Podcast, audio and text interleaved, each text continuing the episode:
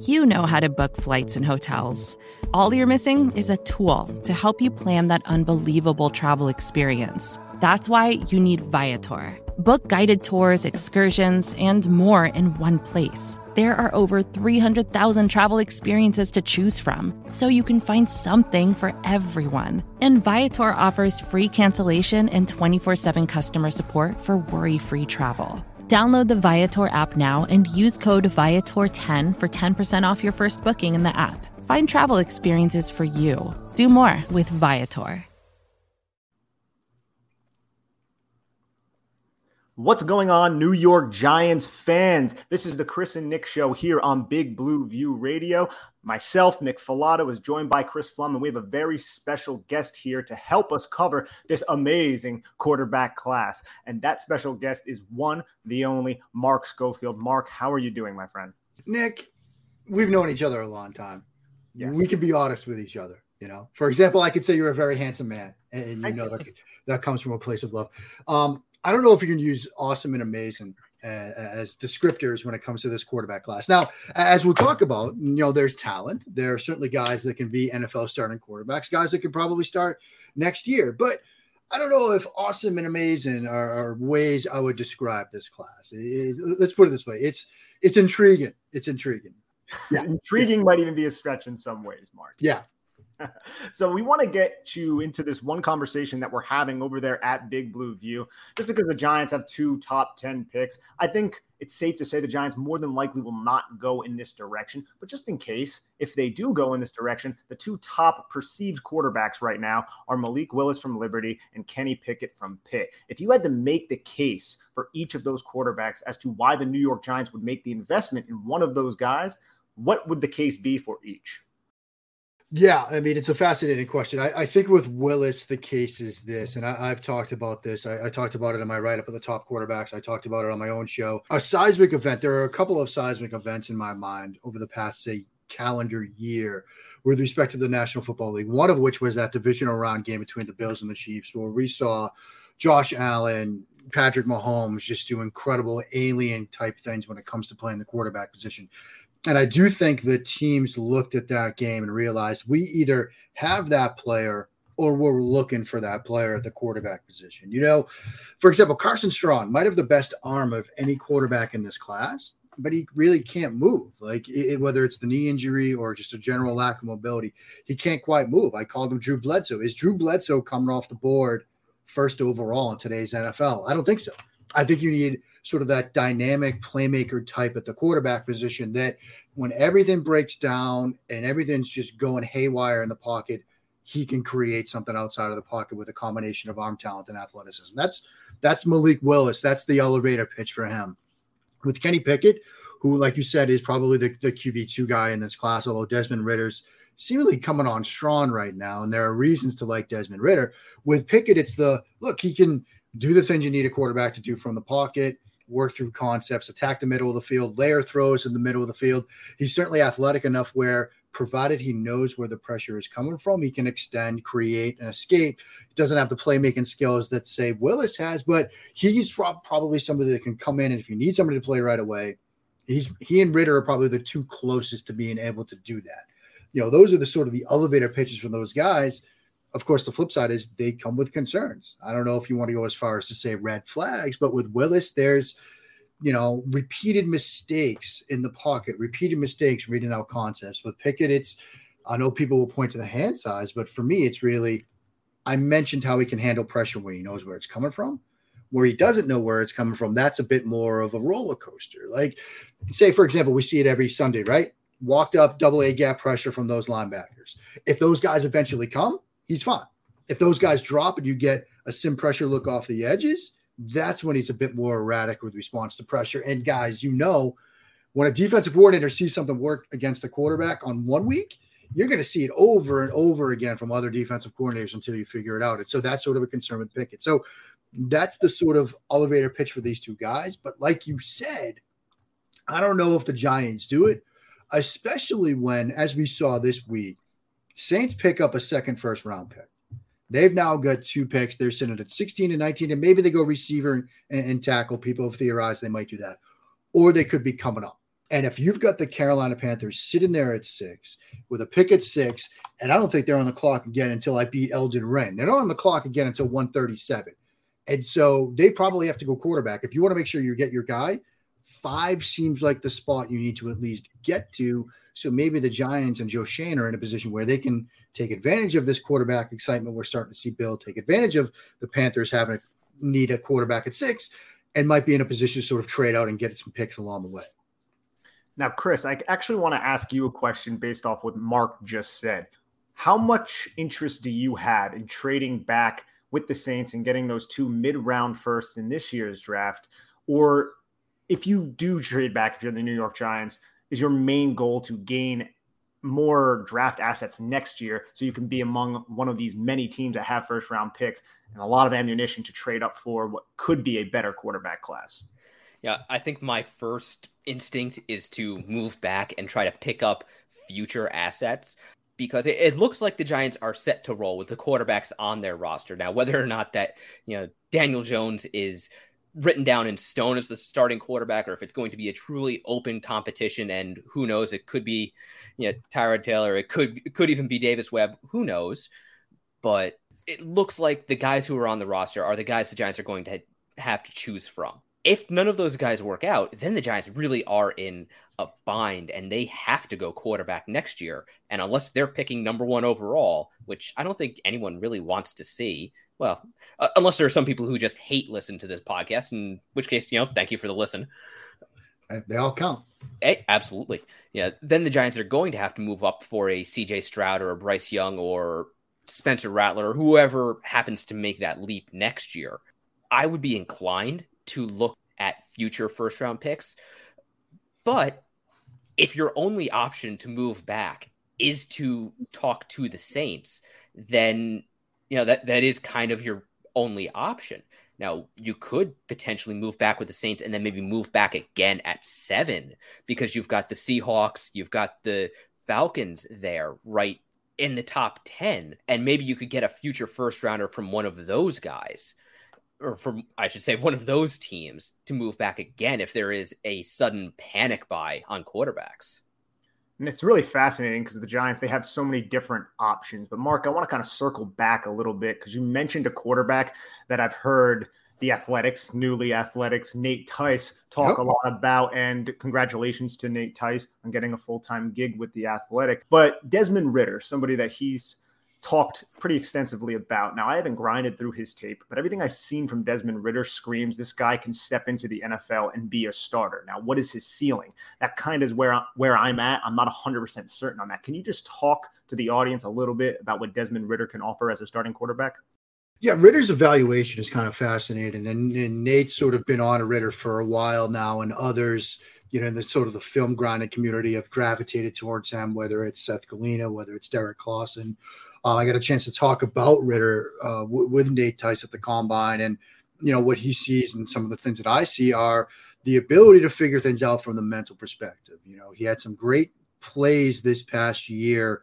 You know, he had one against I think it was UCF, for example, where you could see him work through the front side concept, get to the middle of the field, and then hit the backside dig as your fourth option, which, as we all know, is sort of the like en vogue route right now. Can the quarterback hit the backside dig? Baker Mayfield didn't. That's why Odell found his way to the Los Angeles Rams and a staff and a quarterback in Matthew Stafford who can hit that backside dig. And now you've got a guy at Cincinnati doing that. You see over his time at Cincinnati, growth in terms of what he was asked to do as a quarterback, taking on more responsibilities at the line of scrimmage and center protections and things like that, which will certainly help a quarterback as he adjusts to life in the NFL and sort of like you said, step in and play right away. I think sort of the question about his ceiling is an interesting one because then you see the four two, the four five two, you see some of that on the field, how his athleticism translated to not just designed runs, but you know, after he ran that 452, I did a video at YouTube where he saw a drop eight on a third down situation and just pulled it down and picked it up with his legs. And that's another sort of en vogue thing right now. Defense is playing drop eight. How do you figure that out as a quarterback? One way to do it, run against that front. You know, if you've got an opportunity, you see a crease, like pick it up, you know, get yardage with your legs. And that's something that I think maybe bumps his ceiling up a little bit. You know, I, the concern with him is sort of the accuracy in the ball placement. It was much worse three seasons ago, two seasons ago. He's gotten better at it. And I think there's an argument to be made that it's now more of a pregame jitter thing. You know, that's something that Nate said. Look, he misses early in games. He figures it out and he gets better as the game goes on. And look, these are human beings we're talking about. Guys get nervous at the start of the games. You know, Nate talked about, for example, Derek Carr was always very keyed up at the start of the game, would miss throws, for example. And so you could see a scenario where that's what's happening. And if he sort of figures that out a little bit more, he settles into games better and quicker he can throw the ball better and place the ball better earlier in games. And so those accuracy concerns go out the window. You know, he's QB3 for me, but I understand why for people uh, or uh, in the community he's QB1 and I get it. And I've said for a long time he's going in the first round. And I remember the first time I walked him inside the first round right after the combine, people were like, there's no way he's not going in the first round.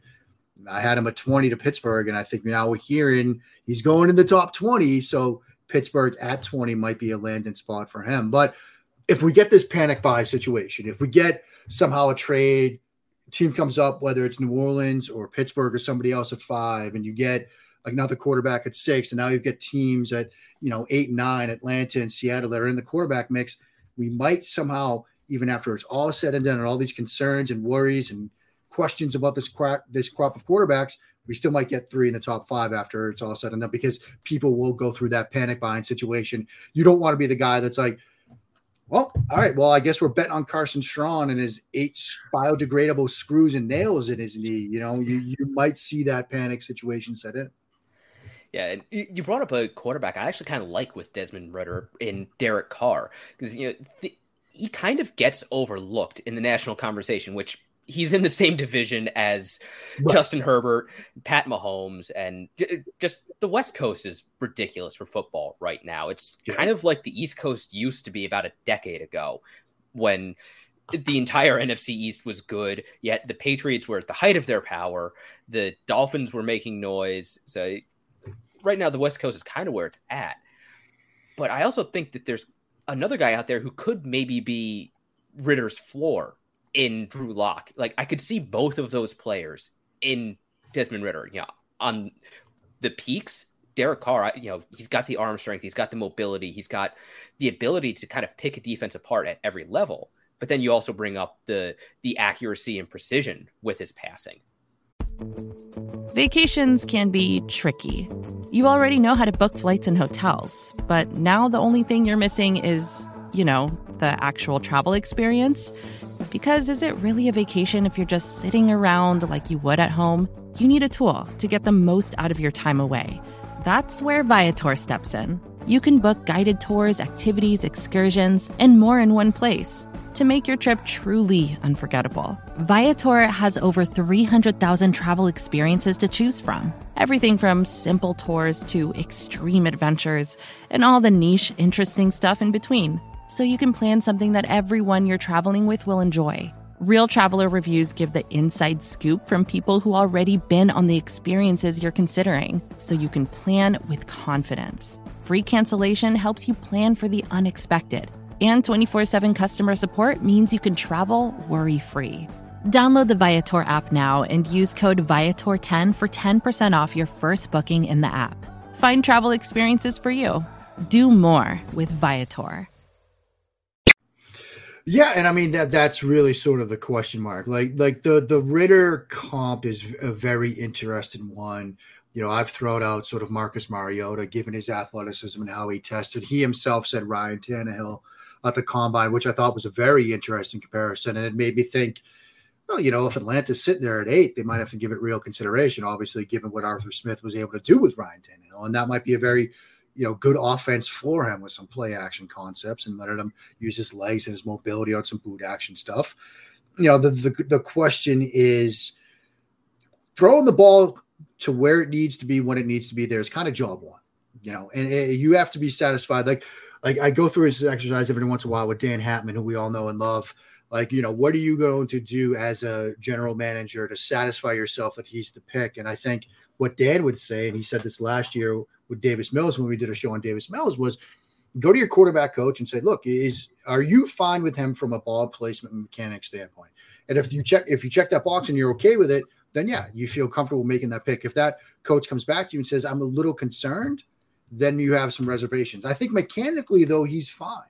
Like I don't see anything to Ridder from a throw and mechanics standpoint that I can point to and say this is the problem. I think it really might just be some in-game jitters. Like I think he's gotten the mechanics to a point now this past season where you saw the improvement with ball placement, and so that's why, you know, six months ago I was more like, eh, I don't know. I mean, it might be QB five, six, that range for me. Now I'm more satisfied from it, and when you combine that with what he showed from a mental profile, I think the foundation is there for sure.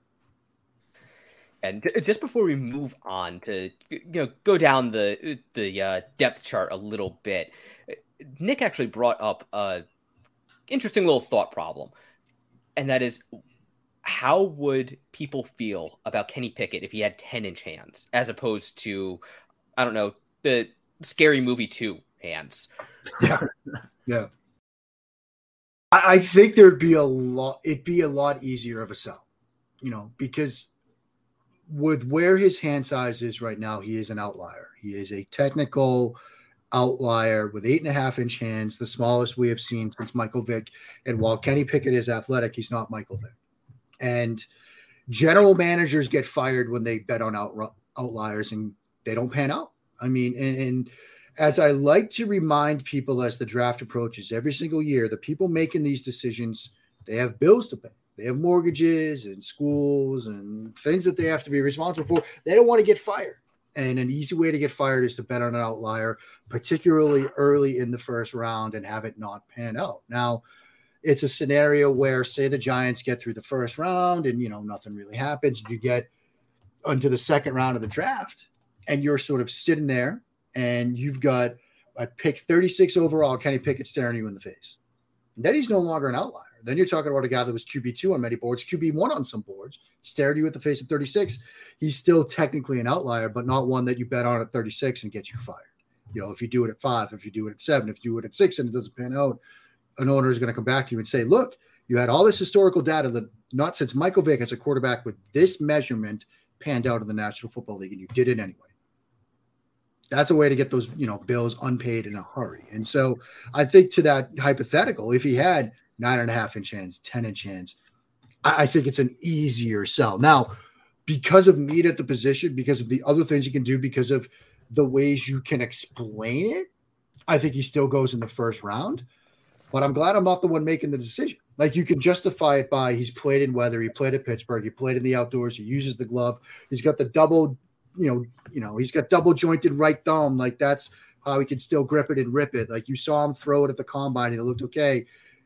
Then there are still other things such as, well, you saw at the Senior Bowl when they had weather conditions and he sort of struggled with ball placement. You saw some moments pre-glove where like he had a fumble against Virginia Tech, I think in the 19 season where he was under pressure and it just looked like it fell out of his hands. And that was in weather. Um, so yeah, maybe you make sure he wears the glove. Maybe a team like New Orleans that plays at least half your game, sometimes more, because you play Atlanta in a dome, you feel a little bit better about it than say a, a, team like Pittsburgh, even though he played in Heinz Field, you might still have some reservations about it. And so, yeah, if somehow we woke up tomorrow to, in a world where, you know, they use some sort of regeneration potion on his right hand and suddenly it's 10 inches, I think teams feel a lot better about that pick than they would right now.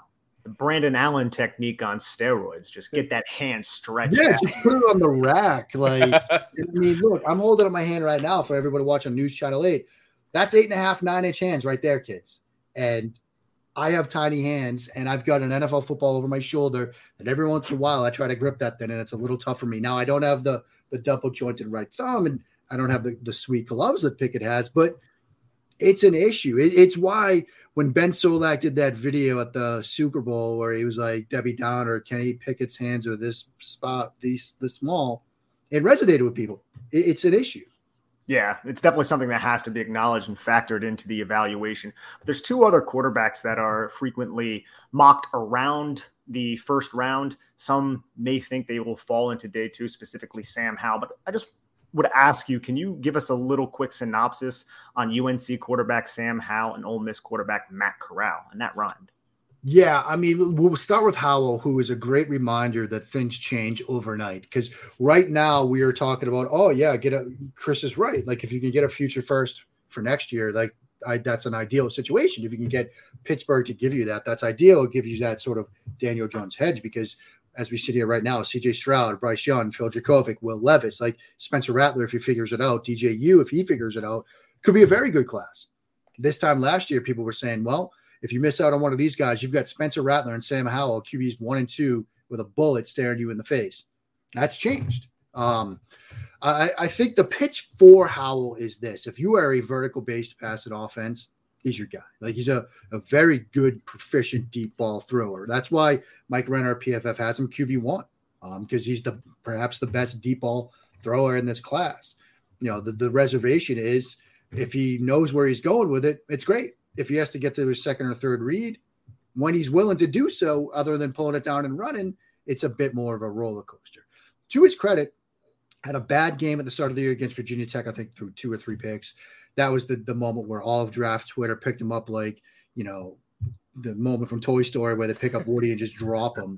Like that's everybody just moved on in a heartbeat. He got better as the season went on, and they lost Javonte Williams, they lost Michael Carter, they lost Dyami Brown. So it's like, all right, well, I'll be our second leading rusher on the team. Ran for like 900 yards. Like showed you some athleticism.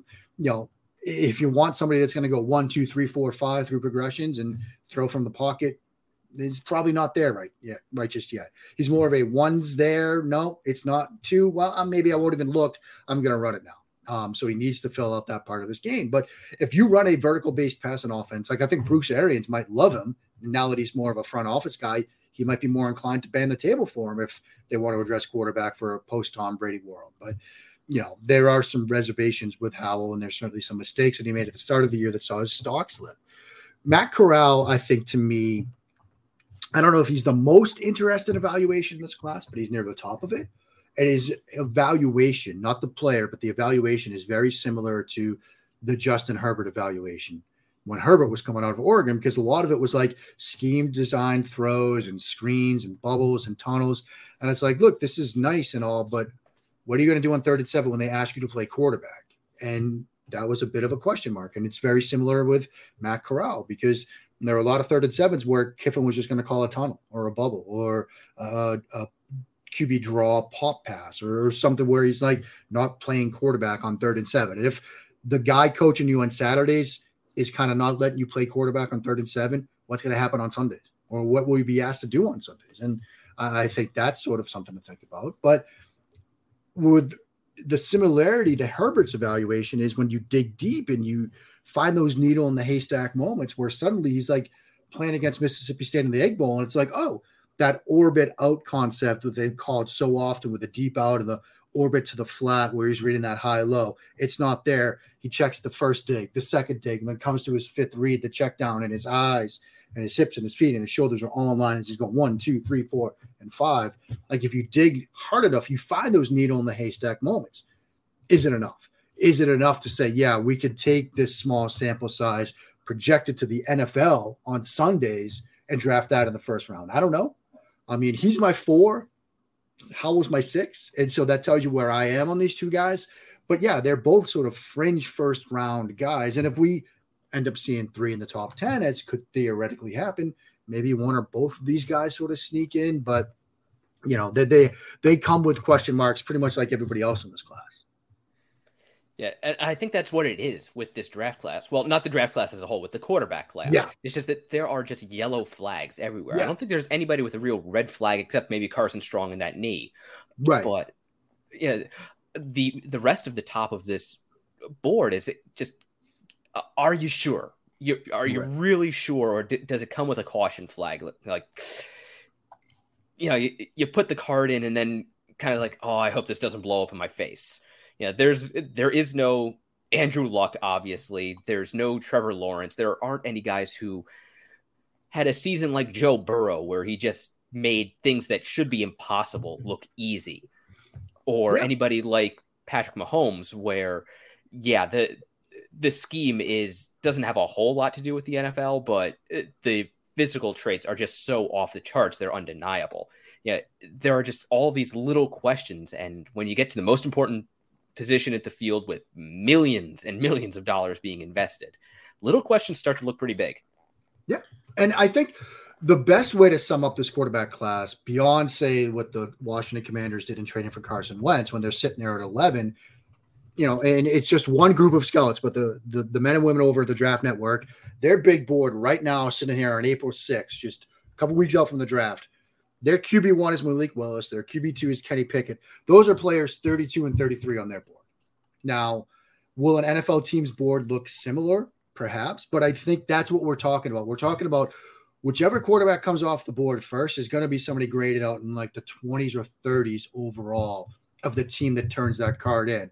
And if you're turning the card in at like five, at six, at eight, nine, for a player that's graded on your big board in like the late 20s, early 30s, that's a risk, you know. But as we started at the outset, that sort of seminal seismic moment of that Bills Chiefs game has teams believing if you don't have the guy, if you're unsure if you have the guy, you got to try to get the guy. And you got to get that guy, and you're going to have to pay that premium and pass up on an Evan Neal, a Kayvon Thibodeaux, uh, a top talent at another position to take a swing on a guy that's maybe 33rd on your board inside the top five because of the need at the position. And to circle back to what you said before, Mark, that's why it's a fireable offense as well. Yeah. You need to be sure about that quarterback. And and in the league, nobody's ever sure. I mean, the league, I get it wrong all the time, you know, and that's fine. The league gets it wrong too. I mean, a team drafted Josh Rosen. Yes, he was my QB one too, but I wasn't turning the card. They drafted him in the top 10. I mean, teams get this position wrong, even with all the information they have, because there's so many other things that go into it. It's as we've talked about a, lot, Nick, both online and off. It's a Monday morning to Sunday evening position. It's not a snap to whistle position. There are so many other moving parts, and you know, quarter GMs that get this position wrong end up getting fired. That, that's the the long and short of it and you also need the infrastructure in place to maximize that quarterback because there have been plenty of quarterbacks that went into the NFL that could have been realistic good football players, but they had crap coaching staffs and crap around them, and they just fizzled out in the NFL. But Mark, before before we get you out of here, I want to give you a, a chance to tell the listeners some of your favorite late round players and possible guys who can come onto a team, develop, and maybe be a spot starter in the future. Yeah, I mean, I think two guys that sort of fit that bill. There's one in Skylar Thompson who I really sort of like, not as much as my buddy uh, Matt Waldman, who I think has him in like, the, I think he has Strachan one and, and Thompson too. I mean, Matt, Matt marches to his the beat of his own drummer, and I, I love him for it. Um, I do think that, that the Skylar Thompson is a very talented quarterback. It's just more of a sample size thing because he had some injury problems. You know that that Kansas State offense similar to the Matt Corral discussion and the, the Justin Herbert discussion. Didn't do him a ton of favors, but you know, I think he made some throws that other quarterbacks in this class weren't attempting, let alone making. Um, and he's got arm talent. He moves well in the pocket, and so he's somebody that I think, if given an opportunity, is going to potentially develop. You know, just needs the sort of right environment.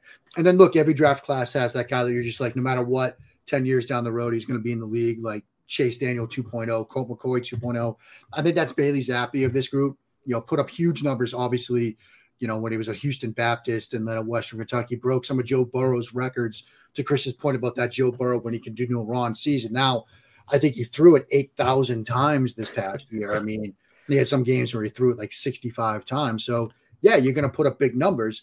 But I, I think if nothing else, he's got that floor of like you draft him, He's going to be QB two. He's going to be a solidifying effort in, in the quarterback room at that position. Can give you that spot starter element when you need him on a week to week kind of basis. And so when you get into the later rounds, those are two guys I'm very excited to see sort of come off the board. Dustin Crum is another one that the Kent State quarterback. The people over the 33rd team have him as a QB four, which I was just like, wow. I mean, he's 11 for me. That would that that's a bold one, but very athletic and move well, throws a good deep ball. And so, you know, those are some later guys, Thompson, Zappe, and Crum that I think as we get into day three, watch to see where they go. Because in the right spot, you know, they could put something together that could be kind of special. The only two I could have to add to that are uh, EJ Perry at Brown.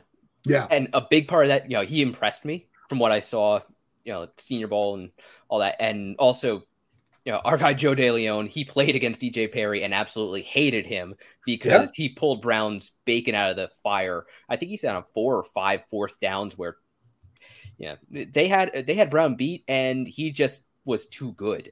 And yeah, that that does kind of resonate with me. And also, Super athletic uh, guy. You saw yeah. the video of the two-handed dunk. I mean, that's got to count for something. absolutely. I mean, the game is turning into basketball on grass. There you go.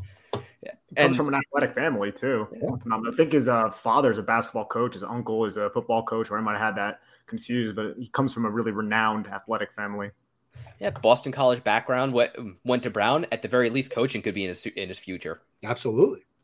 And then also uh, Grayson McCall out of Coastal Carolina, just because you know I've seen him. I I saw Coastal play uh, Texas State. I don't know that McCall's got the arm to be a consistent NFL quarterback, but kid can move. He he runs really really well, and you know when you can be as a successful runner as he can in that kind of spread spread option, spread coast. I'm not sure exactly how, how they term it. Offense they they run at coastal, and it's it, it does definitely speak to your athleticism and yeah, your athletic tools.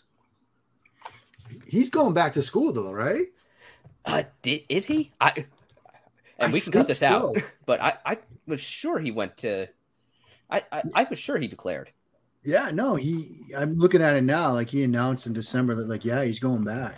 Oh damn! It, it must have been a late a late announcement then, because I, I. Yeah, and he did it with this incredible quote. I hope you guys don't have to dump me for this, but the end of his statement, when I say I piss teal, I mean it. One last ride, baby. Let's do it. Chants forever. Uh, I was gonna cut all of this out, but now I might have to leave it in after hearing that quote. Yeah, I mean, Mark, before we get you out of here, I want to allow you the opportunity to promote yourself because you do some of the best work among anybody that I know who covers the NFL draft. So please allow the listeners to have an opportunity to follow you. It would be a pleasure for them. Well, Nick I, and Chris, I appreciate you guys. Uh, thanks so much for having me on. I'm on the Bird app at Mark Schofield. Uh, USA Today's Touchdown Wire. I did top 11 QBs, top 16 receivers. You're going to get um, on Thursday, the seventh top 11 tight ends. Then next week, interior defensive tackles, linebackers, and corners for me as well. But guys, this was a blast. Um, you can follow me on, like I said, on Twitter at Mark Schofield. Always a must listen and a must read. Mark, thank you so much. For myself, Nick Falato, my friend Chris Pflum. this is Big Blue View Radio and the Chris and Nick Show. Signing off, please head on over to Big Blue View and check all of the draft and New York Giant content we have. Take care of yourselves. Support for this show comes from Fundrise. Buy low, sell high. It's easy to say, hard to do. For example, high interest rates are crushing the real estate market right now. Demand is dropping and prices are falling, even for many of the best assets. It's no wonder the Fundrise Flagship Fund plans to go on a buying spree, expanding its billion dollar real estate portfolio over the next few months. You can add the Fundrise Flagship Fund to your portfolio in just minutes and with as little as $10 by visiting fundrise.com/fox. Carefully consider the investment objectives, risks, charges and expenses of the Fundrise Flagship Fund before investing. This and other information can be found in the fund's prospectus at fundrise.com/flagship. This is a paid advertisement. First thing in the morning, as soon as you wake up, the to-do list starts. Does the car need gas? Hopefully those leftovers are still good. Why did I get CC'd on mom? no. You can't escape the to-do list, but you can make the most of your me time with a relaxing shower using Method hair care products. Try Pure Peace Volumizing, Simply Nourish Moisturizing, or Daily Zen Shampoo and Conditioner for daily use. All formulated with long-lasting fragrances and are safe for color-treated hair. Reconnect with the best version of yourself. Visit methodproducts.com to unleash your inner shower.